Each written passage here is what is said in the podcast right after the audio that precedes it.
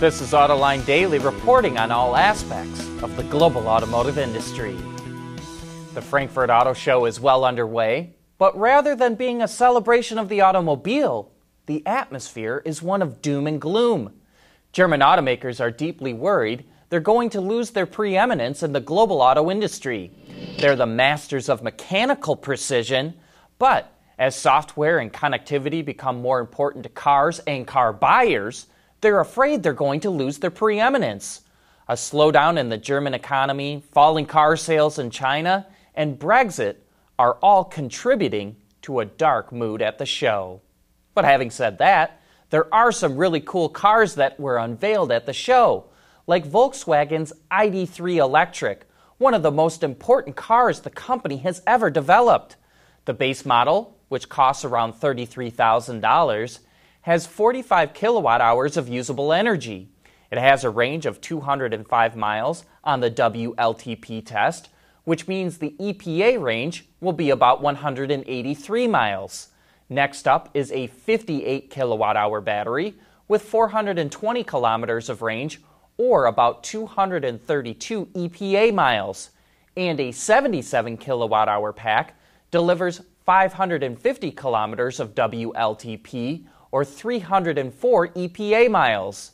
The base car weighs 3,789 pounds and has a drag coefficient of 0.267. The rear drive ID3 is powered by a 150 kilowatt motor with 228 pound feet of torque and a top speed of 100 miles an hour. You get one year of free charging, at least for German customers, and the batteries are warranted for 8 years or 100,000 miles.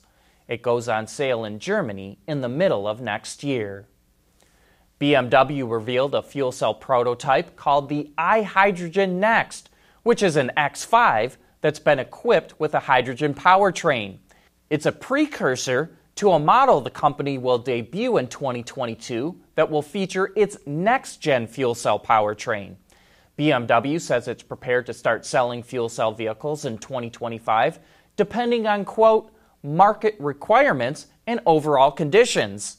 So, in other words, as long as there is customer demand and a decent refueling network. And interestingly, China is starting to invest heavily in R&D for fuel cells. BMW is giving a hint at the design of the next 4 series with the Concept 4 it's a sleek electric that indicates what the i4 will look like. But we're betting that its massive kidney grille will cause a lot of mixed reactions. As we've said before, a grille on an EV is going to look very dated very quickly. Mercedes Benz unveiled the Vision EQS. The fully electric concept has a range of 435 miles based on the WLTP cycle. It cranks out around 469 horsepower and 560 pound feet of torque, which helps it move from 0 to 60 miles per hour in under 4.5 seconds. The structure is made from a mix of steel, aluminum, and carbon fiber. It features what the company says is the world's first digital front grille with 188 LEDs that are also used for signaling. We'll be back with more news from Frankfurt in just a moment.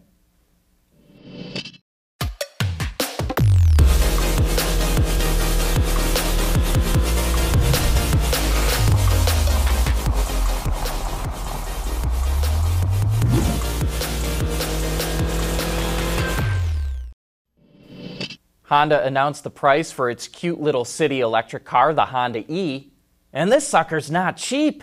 In Germany, it starts at nearly 30,000 euros, or about $33,000, and that's including a 2,000 euro government subsidy. The version with the larger electric motor and a few added on features starts at roughly 32,500 euros, or nearly 36 grand. That could hold back sales when it goes on sale in the middle of next year.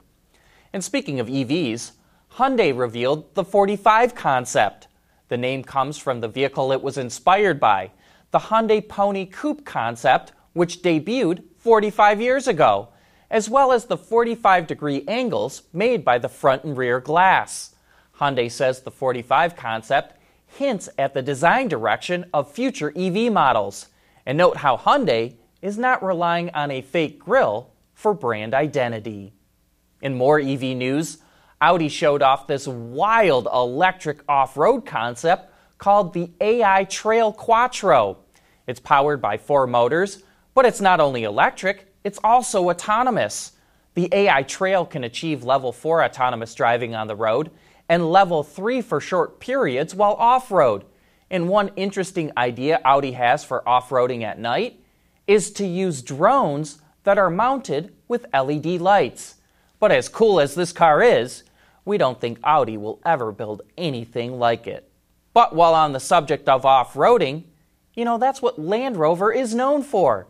And it just brought back its most iconic off road model, the Defender. It features throwback styling and comes in two wheelbases, the 90 and 110. Not only will power come from a range of gasoline and diesel engines, but a mild and plug in hybrid option will also be available.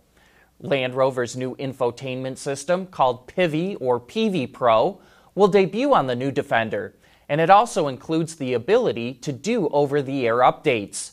Pricing for the short wheelbase starts at 35,000 pounds, and the long wheelbase starts at just over 45,000 pounds.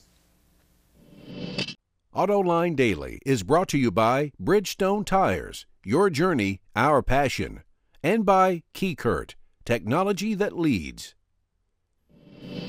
Hiroto Saikawa, the guy who led the charge at Nissan to get rid of CEO Carlos Ghosn because of financial improprieties, essentially got fired yesterday for the very same reason. It turns out he was paid close to a million bucks more than he was entitled to. And he wasn't the only one. So, no doubt, more execs will get the axe. Saikawa was temporarily replaced by Nissan's COO, and the company is looking for a permanent replacement. Here's our Autoline insight. Once Nissan picks a new CEO and the dust settles, we expect FCA to get the green light to join the Renault Nissan Mitsubishi alliance. And speaking of Autoline Insight, be sure to join us for Autoline After Hours on Thursday afternoon when Ralph Gilles, the head of design for FCA, will be on the show. Ralph has great insights into how automotive design will evolve in the future, and some of his inspiration comes from unexpected areas. If you want to submit questions to Ralph, shoot an email to viewermail at autoline.tv. That's it for today's report. Thanks for watching.